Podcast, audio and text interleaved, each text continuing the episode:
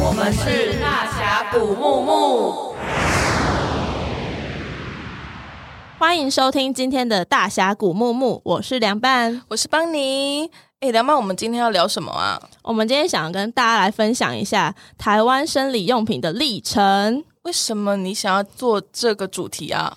最主要一开始是从我在准备我自己的论文作业开始，然后那时候是在网络上就意外听到“月经贫穷”这个词，世界各国最近对月经有做了一些就是立法或一些行动，比如说苏格兰他们就通过了月经用品的免费供应法。就开始让我对月经就是这个事件嘛，就开始有好奇。呃，我一听到你跟我说想要做这个主题的时候，我就想到我上个月月经夏日趴的时候，最后一场有听到一个演讲，呃，从零开始达到月经平权的作者来分享这本书。那我听到的时候就觉得说惊为天人，觉得说一定要把他请到现场。这位生理用品界的活化石，A.K.A. 板娘依依。耶！Hello，大家好，我是活化石依依。依依是我们的老板，对，他也是那个从零开始打造《月经平权》这本书的作者之一。对，而且你知道凉拌在进公司的时候，跟这本书啊有一个非常深的渊源呢。对，我在查这些呃月经平权的相关资料的时候，就大概知道说，就是有一些卫生棉的厂商，他们也开始在投入一些教育线的发展。然后我又意外查到，比如说小红帽啊，或者是一些教育组织。然后我就查到古木木这个公司。然后一开始是我先看到这本书，就三月的时候出版的《从零开始打造月经平权》。然后那时候我就意外在 FB 上面一直滑滑滑，然后就遇到你们好像有跟一个。点书合作抽书，然后我也是没有抱任何希望，就想说留言一下好，结果就抽到我，幸运儿 哎！大概这本书翻一翻以后，我就去查了你们公司，查我们现在公司，查了我们公司，查了公司，就发现哎、欸，意外有在招人。然后就意外了，又投了履历，然后意外了上了，然后意外了现在在这里，一切都很意外，所以一切是还好，我们有办抽书，对。对，一切从抽书开始，没有抽书没有凉拌，对，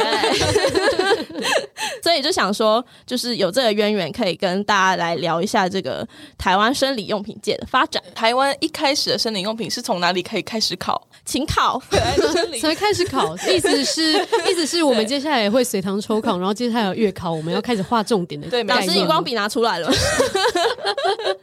台湾如果要讲生理用品发展史的话，大概是从一九六零年代左右开始，嗯，是比较有近代的生理用品发展开始的起头的年代。哦，一开始我有问我的阿妈，他们就说一开始用布，然后回家就是洗洗这样子，而且还会自己缝那个自己的卫生棉，用完之后就洗。那中间有一段时间是就用卫生纸，然后折成小豆干，然后放在内裤底下。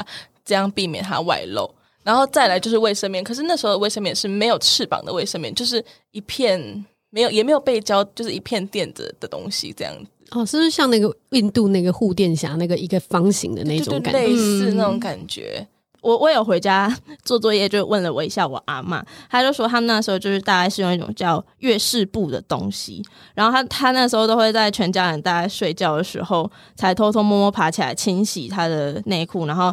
就是勤劳的做布，勤劳的做布。对，而且他说，就是真的是月经来的那二三十年啊，真的都不会在家庭的公共领域间出现这两个字，就都不会讲。然后，比如说他要教我妈妈，比如说我妈妈月经来的话，他也是两可能两个关在小房间里面一起 讨论性教育的话题。哦、我刚刚那时候打给我阿妈的时候，她人在外面，她就跟我说：“哦，我的我靠，卖公贼啦，拍谁？阿妈也拍谁？拍谁啦？”哎、欸，你不是想要问那个月经的台语吗？因为刚好、哦、对，因为我对打给我阿妈跟外婆，她都跟我说：“你还得来洗哦，来洗是什么意思啊？”对，就是东西拿来洗的那来洗，对，然后泰语叫来塞。我不是很确定它的由来是不是，因为过去我妈有跟我分享过，他们以前就是老一代的时候，他们可能去洗衣服是要去河边洗的。所以他就会有一种嗯，那因为河边洗衣服的时候，因为大庭广众之下嘛，那你可能洗的就是一些比较大家摊摊在大家面前 OK 的，嗯嗯。可是当你要洗有血的东西，你可能就不会把它跟家里的人的其他衣服一起洗。所以我在猜他会不会就是有几个人就是可能带着自己的吸了精血的月经布，就想啊来来塞，一个通关密语吗？对，我不太。就是我我想象起来是有这样的关联，但他也许社会学研究上有更明确的，他到底是什么由来。可是他就是跟洗的那个动作有很直接的关系。对，对啊，那台湾到底是什么时候才正式引进卫生棉呢、啊？哦，台湾其实在一九，我们查到资料是一九六三年的时候，他进来台湾。嗯，我觉得他其实比我想象的早诶、欸。我原本以为他可能会是七八零年代那附近，就看看哦，原来是一九六三年的时候。然后这边我也想说分享一下，我妈有跟我分享过，她以前自己做。他用的布的卫生棉，他在做的时候，除了拿不要的衣服的布裁一裁，把它做成那个布卫生棉以外，嗯嗯、他会拿已经破掉的没有穿的雨衣。自己做那个防水层，所以他的，的雨衣，对对对对对对对，所以他的部位生棉就比别人厉害，就不会漏，很强壮。这个一一有遗传到耶，有就是一个强迫症患者，然后对于产品很追求一个极致。对，而且防水功能在以前就这样传承下来。月亮裤的先驱耶，月亮月亮裤的远古祖先。对，那刚刚讲到那个月经带，我有想到，它好像就是。一种介于内裤跟丁字裤之间的一种内裤，然后垫在下面吗？对，哎、欸，我没有想过他跟那个丁字裤有关系，但确实是哎、欸，是没错。因为我查资料的时候，我就看到一个影片，它是二零一六年的时候，有一群外国女生就穿着以前的那种月事带，然后就是他们要体验，嗯、然后他们就觉得他们就展开新世界，然后就穿着那个在那边晃来晃去，就是说 这一定会外露啊！而且那个月事带，就他说是日治时期的时候标榜说它可以伸缩自如，可是其实 到底怎么伸缩 干嘛？但它它的缺点就是穿脱很不方便，就是如果妇女要出去 务农，嗯，一整天回来才能换一次，其实很容易外露。而且你也想象丁字裤，它就是一条线卡在对啊屁股蛋那里，其实很容很，很容易外露，欸。哦，它其实屁股可能没有卡到那么丁字，可是因为它就是一个长方形的布条，然后我看过的资料照片是它可能在长方形的角角有两个小耳朵，然后它的尾巴那边是有两条长长的线。所以它会比较像是前面到后面都是一个方形，然后从后面把那个线从侧边拉到前面，穿过那个小小的环。所以我想要它的伸缩自如，有可能是它穿过环了之后，你可以自由调整松紧的意思。哦，是是调整松紧，我猜的啦。刚刚一在讲的时候，我们全部都望向天空，在想象的那个蓝图在设计，对 对，就觉得很不容易。好，那再回到卫生棉，我自己是查资料的时候，他说好像。卫生棉的这种材质，它是一种叫纤维棉，然后其实是第一次世界大战的时候是那种呃护士拿来包扎病人的伤口用，然后好像是因为这种纤维棉它。意外的吸水或吸血，所以这个时候就意外的可以成为女性月经来的时候的伙伴。感觉原理好像真的蛮像的，吸张口的血跟对月经来的血这样子。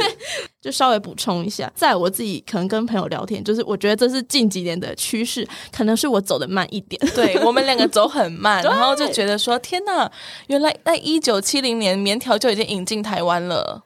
而且我其实看到一九七零年附近，甚至有一些是讲就是七零年以前就一九六几或七一九七出头。嗯，然后我以前有印象，台湾其实曾经有出现过棉条电视广告，好像是发生在一九八几年。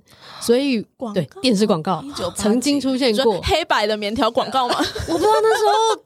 也许是黑白娃，因为找不到啊，他不会在 YouTube 上面。刻板印象很重，对不起，讨论历史老师可以发问一下，不太确定黑白到彩色的分界在哪里。可是，嗯，对，因为我那时候查到那个资料，是因为看到就想说，哎，为什么卫卫生棉的广告那么多都在电视上，可是怎么没有看过棉条广告？然后我一一 Google 关键是一查，才发现一九八几年曾经出现过。我说我好想看，可是 YouTube 上找不到。而且我问我外婆的时候，我问她说，呃。什么是卫生棉球？然后他竟然跟我就是非常直观的说：“那黑唔好啦，还是坑坑里来的。”我直接惊为天人，想说：“天哪，那时候就有类似棉条的东西了吗？卫生棉球到底是？”你竟然你竟然解锁了卫生棉球这个几乎没有人听过的品项，对，很很冷门呢。我真的超惊讶，因为其实就算我问了是我古墓的同事，没有人知道什么是卫生棉球。我觉得我舔对活化石的名字。你你外婆真的是活化石二点零。嗯，卫生棉球我第一次听到是今年我们在准备那个月经狂欢节、嗯、生理用品发展史的那个展板的时候，因为我们就往前挖很多那种以前报纸上的广告啊，然后或者是那种上个世纪、上上个世纪专利啊这种东西，然后在过程中看到卫生棉球的时候，哇，这真的很酷哎，之前从来没有听过。可是因为广告上面并没有一个照片，对，所以我也很好奇到底长什么样子。就小嫦娥，它的名字品牌名叫小嫦娥，啊、然后完全没有任何解说。我其实本来以为是一个那个棉花球，然后放在内裤里下面底下。我本来是以为这样，想说那个年代不可能真的有植入性，就真的有。而且好像是比棉条还更早，嗯，真的很难以想象哎，因为棉条它就是至少有一条线可以把你拉出来，但是你要用手进去挖吗？好想球，好想知道棉球怎么拿出来哦，这是什么神秘的小机制？开放留言，下面开放留言，知道的 有黄化石在家里开放留言。请问啊，请问阿妈，差点讲阿公，阿公，如果有帮忙拿过的话，也可以啦，也可以，也是可以欢迎分享。你知道我意外发现，很古早以前就有棉条这个概念，就是。古希腊人，古希那么老，古希腊人他们会把布包在木棍上面，然后就拿来当成棉条的概念。就想一想，好像也是蛮合理的啦。但是以现在的角度看，还是蛮前卫的。你说木棍，木棍很硬汉呢，还是木的截肢啊？那种小小肢，一群国文造诣很不好，硬要形容那个词。这个惊讶的程度跟那个什么，听到以前什么用羊肠当保当保险套之类的，应该 一下，那就远古资讯量太多，远古时代的保保险套之类的，好像有用羊肠还是什么东西的，就是很前身的东西。创意一百，我只想说味道上是。好啦好啦，笑一下，笑一下。我们时光飞梭了，哎，不，时光飞梭，要打水飞梭吗？是，那是不是要冷静一点？等一下，等一下，什么东西？好，接下来我们就时光飞逝，就搭着时光机一起来到呃千禧年代好了。那千禧年代的时候，听说部位生棉有在台湾吹起一阵小旋风。嗯，大概是二零零七零八年那附近的开始的吧。嗯，那时候好像是一个就是叫。林林念慈的一个女生，然后她在尼泊尔就是推广妇女的卫生教育，然后她那时候就有推广自己的部卫生棉品牌。那我还蛮好奇，依依那时候有使用过布卫生棉的吗？我那时候完全没有，因为我大概在二零零五零六年的时候，我就开始改用棉条。嗯然后我就再也不想要垫任何东西。那个时候，那个时候好想问几岁啊？好了，不要问好了。大三的时候，这个节目好透明哦。大三，对，我大概大三，大三大概上学期下学期忘了，反正我大三的时候开始用卫生棉条。然后我那时候就觉得一用就觉得天哪，新世界嘛。对，它就是让我从那个很闷热会起疹子的那个世界离开。可是我那个时候还是需要垫一下那个护垫，然后我会买那种超薄的护垫。可是因为部位上面跟超薄的护垫比起来，它看起来还是比较有存在感，而且超薄护垫也只是拿来以防万一。所以我那时候虽然看到很多人在讨论，然后就啊、哦，好像是还蛮酷的耶，然后很多图案很可爱，嗯，可是我就觉得我没有想要再用一个垫在身体外面吸血的东西，所以我那个时候是从来没有用过，哦、我只是默默看到哦。诶，网络上讨论越来越多诶，然后就、嗯、哦，好像是还蛮可爱的，很多人会拍照片，就是洗好之后把它晾起来，很可爱的那个画面。嗯，然后刚刚讲到林念慈，其实我第一次意识到生理用品这件事情跟创业的关系，其实是听到他在 TED 台南的演讲，嗯、然后那时候觉得哦，好感人哦，因为我那时候就是一个已经在用卫生棉条，然后我二零零八年开始，我又开始用月亮杯，然后在那之后几乎都是月亮杯。所以我那时候就是也算是一个生理用品狂热者，就是很喜欢看相关的资讯。像一个问题，你第一次使用棉条的时候顺利吗？有点卡，因为我第一次用的时候我是好奇，因为我、哦、我是因为好奇，我不是因为我要游泳要玩水干嘛，我只是觉得、嗯、这东西我得想试试看呢、欸，嗯、然后就买个比较好买到的植入式棉条。植入式对，所以第一次用是植入式吗？各位是感觉更痛。各位年轻女孩，当时台湾没有导管式，好吗？为什么？为什么？为什么？台湾的导管棉条其实到二零一零年才第一次出现，所以在那之前，其实台湾都只有卖植入式，然后有很短的一段时间有曾经出现指导管，但是它卖的时间超短，然后又不见。所以我第一次是用植入式，然后。我是一个会看说明书的人，嗯、我就看着说明书，把它置入到说明书告诉我的两个指节的深度，然后很卡。嗯、我后来才发现，哦，每个人两个指节的深度是不一样的，嗯、每个人阴道里面有感带的长度也是不一样的。所以我自己照着说明书，可是我毕竟不是长得像说明书一样的身体，所以没有很顺利。就是、对，就是要花一点时间去摸索。对，我第一次也是没有很顺利，可是之后真的是一片天。棉条史上面有没有就是什么？因为在二二零一四年网购才解禁，那在这之前都是怎么样得到卫生棉条的？哦，在那之前，其实刚刚讲到台湾的导管棉条，到二零一零年的时候才出现塑胶导管的棉条。然后在那之前，其实我也就已经在用导管棉条，可是那时候是在网拍买。网拍？网拍？对，就是雅虎、露天这种的。可是不是说不能买吗？因为那个时候大家其实大部分人不知道。哦，我们那时候根本就不知道，原来它是属于医疗器材。原来它是医疗器材，不能随便从国外买进来，你就要卖。可是那个时候网络上很多，还有人卖那种综合包，就你可以是哇 A 品牌、B 品牌、C 品牌混搭全部搭在一起，然后各种流量，然后各种导管，对，哦、超级福袋。我第一次用导管棉条，就是直接买这种超级福袋，然后每一个全部都是试，然后开始删去法。哦，这个我不喜欢，这个我不喜欢，然后我就知道我下次要买什么。所以那个时候是就是没有抓很紧，刚开始可能没有人意识到要抓，可是当这样子的现象越来越多了之后，有一阵子突然间各大网拍平台就把所有的棉条都下架，因为可能主事者或者是有人检举，发现说原来他其实不能这样子随意买卖。所以台湾那时候就是大概二零一零年以前，就是台湾的导管棉条出现以前，有一段棉条黑暗期，就是我们这些已经习惯用卫生棉条是用导管的人，嗯、我们只能从国外买了。再也没有办法，他就是走私，他就是走私，因为他就是不符合台湾法规。然后你如果自己从国外你想要订进来，他在海关是有可能被查扣的，他真的是走私，查扣就没了是吗？对，就没了，而且还可能被罚钱。如果你拿来卖的话，他好像罚三万到两百万吧。好像在什么月黑风高的夜晚上偷偷的交货，没错。然后那是棉条，对。然后在那个黑暗期的时候，我还曾经就是私下联络我曾经跟他买过的卖家，说：“哎，我那个也想要买上跟上次一样的棉条，你那里还有货吗？”然后我们就约在什么高雄街头的某个路口面交。你还有货吗？这句听对，好专业。对对，所以我们就真的是走过那一段棉条的黑暗期，然后一直到台湾有了自己的，在台湾随便就买得到的导管棉条的时代。在那在那之前那段时间，真的很害怕，每次一出国就是看到棉条就是拿狂塞，一直买，然后看到几盒拿几盒，没有在管比价的，也没有品牌，啊，有还是有。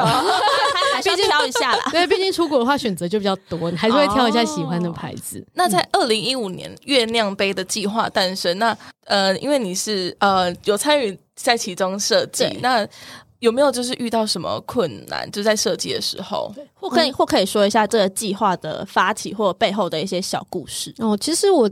我在月亮杯计划就是不小心踏进月世界的开始，因为刚刚讲到前面，我其实本来就是一个生理用品的狂热者，嗯、然后我自己本身是工业设计师，嗯，结果就在月亮杯计划的时候，我。我先是参加他的那个已经有在用月亮杯的人的焦点团体的访谈，嗯，那我是当时现场就是已经用了六年半的，当时也是骨灰级的活化石，六年超资深。但我蛮好奇，那时候月亮杯也是一次就 OK 吗？对，我是，我就是一个生理用品的天选之人，女生就是要用月亮杯的人。对，而且我第一次用月亮杯就成功，然后它还丝毫不外露。我连就是本来那个薄薄的护垫都不用用，我后来还送人。然后我那时候就觉得，哦，我觉得月亮杯就是我人生中接下来生理期的最终解了，对，就是命定伴侣了。对啊，因为一个就是可以用五五到十年，对那我那时候已经买了三个，差不多再可以再用十五年，就这辈子就觉得这辈子大概就是靠这几个就可以活完了。当初月亮杯要设计的时候，遇到最大的困难其实是我们如果要在做一个台湾的月亮杯，它到底要长什么样子？因为国外已经有那么多品牌，到那时候已经有超过一百个品牌。嗯，那为什么我们要在台湾做？台湾做月亮杯会跟其他品牌有什么不一样？跟我直接把国外东西买进来有什么不一样？嗯，然后那时候其实有找到一个非常非常关键的突破点，是因为一开始我们都是想说，是不是什么东方人、西方人体型啊，然后或者是什么气候啊，是不是这些差异？但后来发现不是，不是。嗯，其实最大的点是在台湾，大部分人都习惯用。卫生棉，也就是非置入式的生理用品。嗯，用棉条的人到那时候好像也才百分之二吧。补充一下，好像今年的数据用棉条才四趴，就全台湾才四趴。对，哎，我们三个都是四，趴四趴里面的人。哎，可是你想想看，二零一五年的时候两趴，哎，对，他现在翻倍了，就是慢慢的有在成长。对对对对对对对，所以那时候最大找到的突破点，其实是我怎么帮台湾的。人打破心理障碍去使用自助型的用品，嗯，所以它有一个很可爱的地方，就是我们靠它可爱的颜值来欺骗，不是来来缓和大家的心情。就是当你看到一个可爱的小铃兰的形状的时候，你就会觉得哦，好像还蛮可爱的。然后你暂时不会第一时间马上切入说我要怎么把这东西置入我的阴道，暂时忘记它的可怕。嗯，对，因为那个时候大部分的月亮杯品牌，它其实都是做的很器材感。就是很医疗器材那种感觉，然后你想到的就是它的功能性，怎么装你的精血？我有看到有一个很像小型版的马桶塞，就是那个通马桶那个，那个真的超像。那个是在对一九八几年的时候成立的品牌，所以至今已经三十几年了，它卖的还是跟三十几年前一样。我没办法过那一关呢。那个拿起来真的，对它的材质真的也跟托马桶那一样，是硫化橡胶，所以是一样的材质啊，就真的就是那种橡胶。我没办法，心里那个过不去。对，然后现代现代的月经杯已经进化到全部都是用医疗级的矽胶了。所以我们那时候就是除了它已经用先进的材料，然后再是用可爱的外表迷惑大众，对，让大家觉得哦这么可爱，我先买一个摆在家里也开心。然后另外就是因为我们刚刚前面讲到，我们从国外如果要买棉条或者是像买月经杯这种属于医疗器材的东西，只要它不是在台湾通过医疗器材的核可，你就是在走私。所以当初月亮杯的计划有引起很大回响的其中一个原因就是。我们希望在台湾可以有一个，大家如果想要用月经杯的时候，你去街角的药妆店，或者是你去随便一个线上购物，你就可以买得到，你不用再偷偷摸摸，然后你值得为了找到你更好的惊喜生活，有这样子的选择的机会。嗯，所以那时候也吸引到还蛮多可能赞助的人，他不见得自己想要用，但他觉得台湾应该要发生这件事情。这个理念，对，所以这个我觉得也是在台湾的。群众集资的这个领域来讲，台湾真的是很可以支持这些新的事情发生。嗯、那甚至像刚刚讲到棉条本来不能网购，可是，在二零一四年的时候，棉条开放了，棉条可以网购，只要它是有通过医疗器材核可，由药商贩卖，就可以在网络上卖。是大家联署吗？嗯、哦，棉条的时候是我不知道它怎么开放的，嗯、但总之它有被公告开放。对对对，那。月月经杯的时候是经过联署，就是在公共政策参与平台找到了超过五千个人联署。我记得好像是板娘菲菲去做这件事情。对对对对对，那个联署的发起人是菲菲。对，然后那个时候也很很酷，就是因为刚开始的时候，其实联署的那个速度不如预期，因为那时候原本想说月亮杯的集资都已经有六千多个人，那是要超过五千这门槛，easy easy。后来发现哦，没有没有没有，他就一千两千，然后就有点。有点卡住，有点停滞，慢，嗯，对。但是中间也发现有些人因为很认同这样子的理念，他会主动跳出来帮忙宣传。有这些主动跳出来帮忙宣传，才又快速的推进这个联署的成功。所以现在我们可以在网络上买得到月亮杯，真的是要感谢所有人。对，真的是，就是后来知道说你跟菲菲是在那个月亮杯的计划后。就是相识，然后后来就决定要一起创业，所以二零一七年我们家的宝贝这个吸血内裤的诞生，哦、没错，耶。那可是据我所知，就是一你本身不是做那个纺织相关的背景，那怎么会踏上这条就是不归路？呃，走进这个山洞里面。其实那个时候也还蛮好玩的，是我们在月亮杯的计划结束，然后二零一七年初，它终于成功的出货了以后，我们就想说，在这几年间看到，因为这样子的生理用品的出现，而让整个台湾社会有更多讨论月经的机会，那甚至像月经杯这个东西，也从大家从来就没有听说过，到那种你可能。遇到一个计程车司机，这是我真人真事，嗯、就是在聊天说：“ 哎，你在做什么啊？”因为那时候我们还在就是协助推广各种不同品牌的月亮杯，嗯、但没有办法卖。对，所以我们就只是带了很多不同品牌的月经杯给大家看，然后就是说你可以找到你最适合你自己的杯型等等。嗯、然后我就跟司机讲到说我在做这件事，然后司机说：“啊，那个哦，那个我知道啊啊，就是你们那个 那个女生那个来用的那个啊，他说不清楚，其实有概念，但是拍谢讲吗？对，就是略懂略懂，然后稍有耳闻，然后我就哇不得了，因为在二零一五年的时候是真的都没有人听过，嗯，然后我就确确实实的看到台湾是会这样子转变，然后那时候我跟菲菲就是计划结束了之后，也在想说，哇，参与到这个过程，觉得很感动。因为看到台湾社会这样子的变化，你们就写下台湾月经史的新的一页，很会接。对啊，那我们就想说，都翻过了这一页，那下一页呢？嗯、我们希望这本书的翻到封底的时候是一个很美好的世界。嗯、可是，如果我们在那个当下只是在那边期待说，哇，它未来一定会是一个 happy ending，、嗯、然后我们就去做我们自己的事，那万一它没有发生呢？我们那时候就觉得，如果它真的因为没有人愿意去推动，它没有发生，没有变成我们想象的 happy ending，、嗯、那我们一定会觉得啊，早知道当年应该要多做一点什么事。嗯、要是能重来，对，然后我们就觉得这个 百分之。五百会后悔，嗯，所以我们那时候就觉得给自己三年的时间试试看，我们能不能在这个月经界做出一点什么事情。嗯，如果说有办法做出一点事情活下来的话，那我们就可以成为推动他前往 happy ending 的一个其中一个力。对，哦，那月亮裤开卖之后有收到什么就是反馈啊回馈？毕竟它是一个在台湾算是。那时候很新的一个东西，嗯，我们那时候就觉得它完全回到当初大家从来没有听过月经杯的时候，因为我们就要开始沟通说什么是吸血内裤，因为月亮裤是台湾第一件吸血内裤，对可是什么是吸血内裤没有人知道，所以我们一开始也遭遇到非常多的，嗯、呃，你这个东西不卫生吧？然后这个真的可以吸得了经血吗？等等。可是实际上，我们开始出货，开始有人使用了之后，我就开始会听到一些还蛮令人感动的回馈，像是有人就讲说，我没有想过有这样子一个吸血内裤的产品，它可以改善我的生活，改善了这么多。嗯，那甚至我有听过有有人很真诚的讲出，我觉得月亮裤改变了我的人生。然后我跟我的月经就是我，真的吗？那个时候，那个时候公司就我一进公司，然后就先给我两件试用，很很奇怪，就一定要挑量最大的时候来挑战它的极限，看看多能装。我看你多会装。对。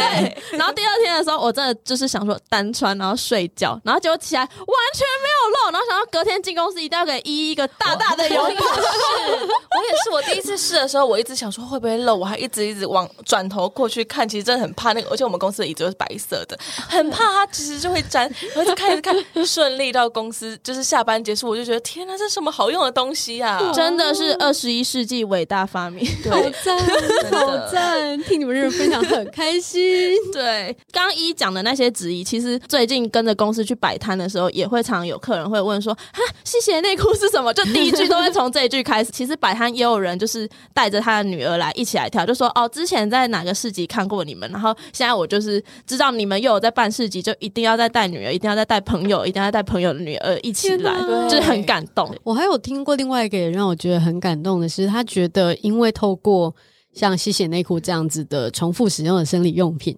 他觉得他跟自己的月经的关系，从以前那种，因为他不是那种喜欢做好很多准备等着月经来的人，他会觉得、嗯、哦，反正来了就再看情况，所以他很常遇到外漏情况，嗯、但他也不会因为这样就觉得紧张兮兮，他就哦，就是会发生。可是当他穿了我们的月亮裤之后，他发现这么轻薄的裤子，他有办法在平常穿。那月经对他来讲，就变成他不是一个突然袭击的事情，嗯、也不是突然来打坏你的生活的事情，也不是让你觉得你好像有点像失能。对，就是你长这么大了，然后控制不了。对，就是你没有办法把自己的身体的状况给控制好的那种失能感。嗯、他发现，就是他只是换了一件内裤而已，竟然他。对于自己的月经的感觉，就是哦，它就是我身体会循环出现的一件事情，嗯、然后它发生的时候就是发生了，嗯，它就是一个很跟自己共处，这个 routine 啊，对，然后他就是重新的看待自己的身体的这件事情，然后觉得他自己跟以前比起来少了那些慌乱。而且我现在会期待我月经来，哎，因为我我我的妇科可能比较有点状况，可能这一年来我非常不稳定，那我就常常会垫着，可是没有东西。以前的时候，现在我就直接穿着它，就算平日我也穿着它，所以完全不用担心它什么时候来，什么时候走，真的是太开心了。然后去报名诺贝尔，需要我们，帮你报名。真的，之后好像二零二零年也有在那个运动的月亮裤。Oh, 然后是平口的四角的嘛？嗯，对，因为最一开始月亮裤在推出最前面的款式的吸血内裤的时候，我们就是做最最最最最基本款的三角裤，嗯、然后我们就是做了日用跟夜用，而且日用还做了超美的蕾丝。哦，对。也比较凉快，也比较凉快，对对对，就是又美 又凉，那边很凉。对，那其实很多人好奇，为什么我们在这些这个比较平时的款式最基本款以后，第一个推出的是运动款的平口的短裤？其实是我们发现，在月经这件事情，其实不只是大家印象中的非常阴柔的女性形象，就像所有的广告里面常常用一种很很秋千，对，当白色衣服当秋千，羽毛飘飘，蓝天云朵上，对对对对对。可是你你。有没有想过，如果她是一个穿着就是比较中性的女生，嗯、然后她就是喜欢各种阳刚气息的东西，那甚至是他如果是跨性别的男性，嗯、但是他身、嗯、身体上是生理女性，嗯、其实这世界上有很多人不喜欢很阴柔形象的女性用品，嗯，然后再来就是。他可能还是跟大家一样，会有在生理期的时候想要过得更舒适的需求。嗯，可是他可能想要穿日用，然后看到蕾丝就，哎、欸，我没有办法。然后或者是就是三角裤的话，有些人就是穿了就觉得，我现在都已经习惯穿四角了，我要为了月经来又要穿三角，很讨厌。嗯，然后所以我们就考虑到这些种种的可能性别刻板印象，嗯、然后甚至到跨性别议题，所以我们就觉得我们想要推出一个它看起来非常中性，而且它是一个你在运动的时候可以把它当小短。短裤，甚至拿它当安全裤穿，嗯、或者是你在居家裤。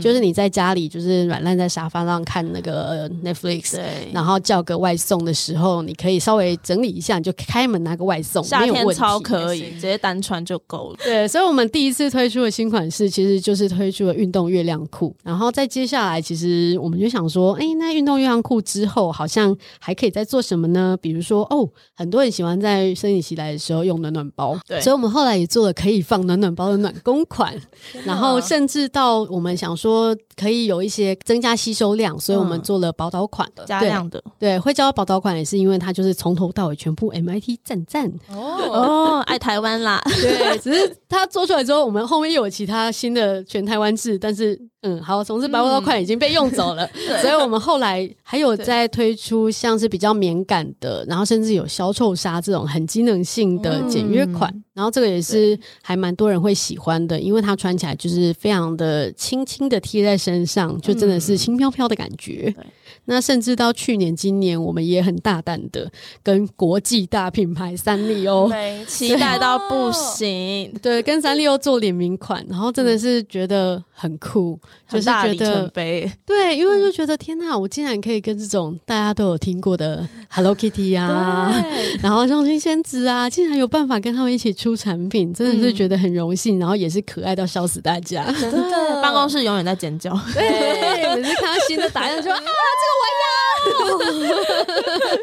对对啊，然后再接下来，我们其实也还有做，像前面我们提到布棉。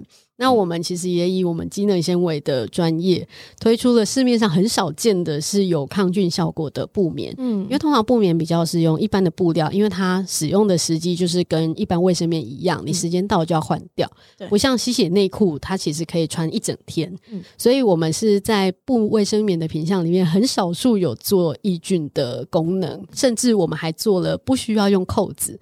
你只要用类似像用卫生棉的方式，你把它两片翅膀叠在一起，它就可以固定好。然后我们就觉得，哦，我这个做起来。我终于有点想用布棉了，而且而且甚甚至你在外面要换的时候，它收纳也很方便，就是对着对着，然后用那块小粘的地方把它粘起来。对，因为我我之前在用扣的布卫生棉的时候，我是为了工作需要，所以最后就是好吧，我来试用看看。要扣那两个扣子的时候，我都觉得我到底要怎么扣？因为如果我直接从内裤的底部压的话，就会有种嗯，那我就直接压到那个吸收的那个面。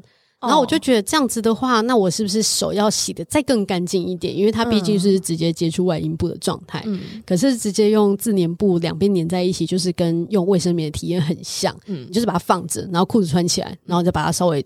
就折一下粘在一起，然后就，好就很快很快速了，对对对，动作而已，这样。超方便的。对，甚至我们到后来出周边产品，除了像因为有布卫生棉，所以就有放布卫生棉的防水袋以外，嗯、我们也很意外的，就是因为很多人在问说，到底我要用什么洗剂，嗯、所以我们也特别开发了好用的蛋白酵素洗剂，塞。就是它是拿来洗血迹啊、嗯、血汗啊，嗯、这些都是很好洗的东西，而且也蛮抑菌的感觉，感觉起来，而且几滴下去，它的血又散开了，嗯。蛮快，很干净。对，所以我们其实也意外的越走越深，然后品相其实也做的越来越广。然后像刚刚讲，最一开始我真的就是不是纺织的专业，嗯、可是，在过程中就是也很感谢遇到的所有的窗口跟厂商，就是我们在过程中也慢慢的变得越来越专业了。从做中学，好痛苦啊，但是现在好赞啊！你知道，呃，最近月经界又有一个新宠儿，就是月经碟片的集。我真的觉得我的阴道太多东西在排队了，阴道好吗？真的。其实我从进公司到现在也发现，就是呃，古木同事间使用那个生理用品的多样性、呃，对对，超级就是有人在用月，错有人什什么时候在试用月经碟片啊？有人正在体验月亮杯，然后像我们就是那个棉条初学者啦，好不好？然后大家都会分享自己使用不同生理用品的一些。习惯对，而且我们的厕所有满满的大三层的生理用品，豪华到不行，真的就是世界各地，然后各种款式都有，自己选。刚刚帮你说，就是他期待那个月经来的每一天，我就期待上厕所的每一刻，因为进去都超香的，没错。他就想象，嗯，今天要谁来侍寝我的阴道？来，今天翻牌。对，所以就其实也就是觉得蛮开心，就是在。使用这些东西上面有更多的选择。那我们最后一题也想要请问依依，当初就是设计那个生理用品的初衷是什么？嗯，其实因为我以前是在设计公司，嗯、那我做过的设计其实是很多不同领域的工业产品设计，嗯、比如说是像什么文具啊、小家电啊、哦、跑步机之类的。好头痛，对，因为设计公司本身就是会接到很多不同领域，哦、甚至到脚踏车配件、工具箱等等都有可能。嗯，然后我。在过程中，我很享受，因为我可以做到很多不同的品相的东西。嗯嗯。但是我在过程中，我也在想说，这辈子会不会有哪一个领域是我觉得我好想要在这个领域一直做？因为进去了。对，因为还没有想到是哪一个领域之前，就会觉得要我只做某一种品类，感觉好像很无聊。嗯。所以我就在设计公司很开心的接触各种的东西。嗯。但直到我接触到可能像月亮杯的专案。然后再到后来，我们自己做了月亮裤。那在这个过程当中，我发现这些做出来的东西，尤其像我们是在台湾的品牌，那我们也在台湾有销售。我可以很直接的看到这些消费者、使用者，因为我们所设计、所生产的东西，真的生活变得更开心。那我觉得那个成就感跟感动是很棒的，而且因因为生理用品本身就是我自己很。很热衷的事情，很热衷，很专精。然后我觉得这个东西，至少目前为止，我觉得他做一辈子也不会腻。你看，因为他可以做的事情太多了，所以我那时候就比较是希望把。像你们刚刚分享的，就是你竟然会开始期待月经，嗯、那你竟然发现哇，原来换个生理用品，我人生都被拯救了，我人生不能没有这些东西的。对，我想要把这样子的兴奋感，透过产品的继续的研发，然后深入大家生活的各个面向，让你发现说，哦，原来我的月经生活真的可以过得这么好，我可以跟我的月经就是相处的这么和平。嗯、虽然它可能还是会经痛之类的，但是我们也可以来研究一下好有用的止痛药啊，或者是真舒缓的方式。是啊，甚至调节方式，它有好多好多事情可以让我们过得更舒适。嗯、我就其实是抱持着这样子的想法去想说，那我们的产品接下来还可以怎么研发、怎么设计、怎么进入大家的生活，让大家变得更开心。我们也希望就是依依可以活到老做到老啦，因为我们真的不能没有你，好不好？不能没有月亮，我真的不能呢、欸。我现在都已经活化石了，真的呢。好的，那就是希望可以透过今天这一段回顾，让大家可以更了解月经科技的每一步啊，其实都因为当时的社会环境就是有所的变化。那今天也谢谢依依在百忙之中 特别赶来，好，希望就是大家可以在月经的时候有更多不同的选择，然后大家一起变成月经富翁月经富翁，爽。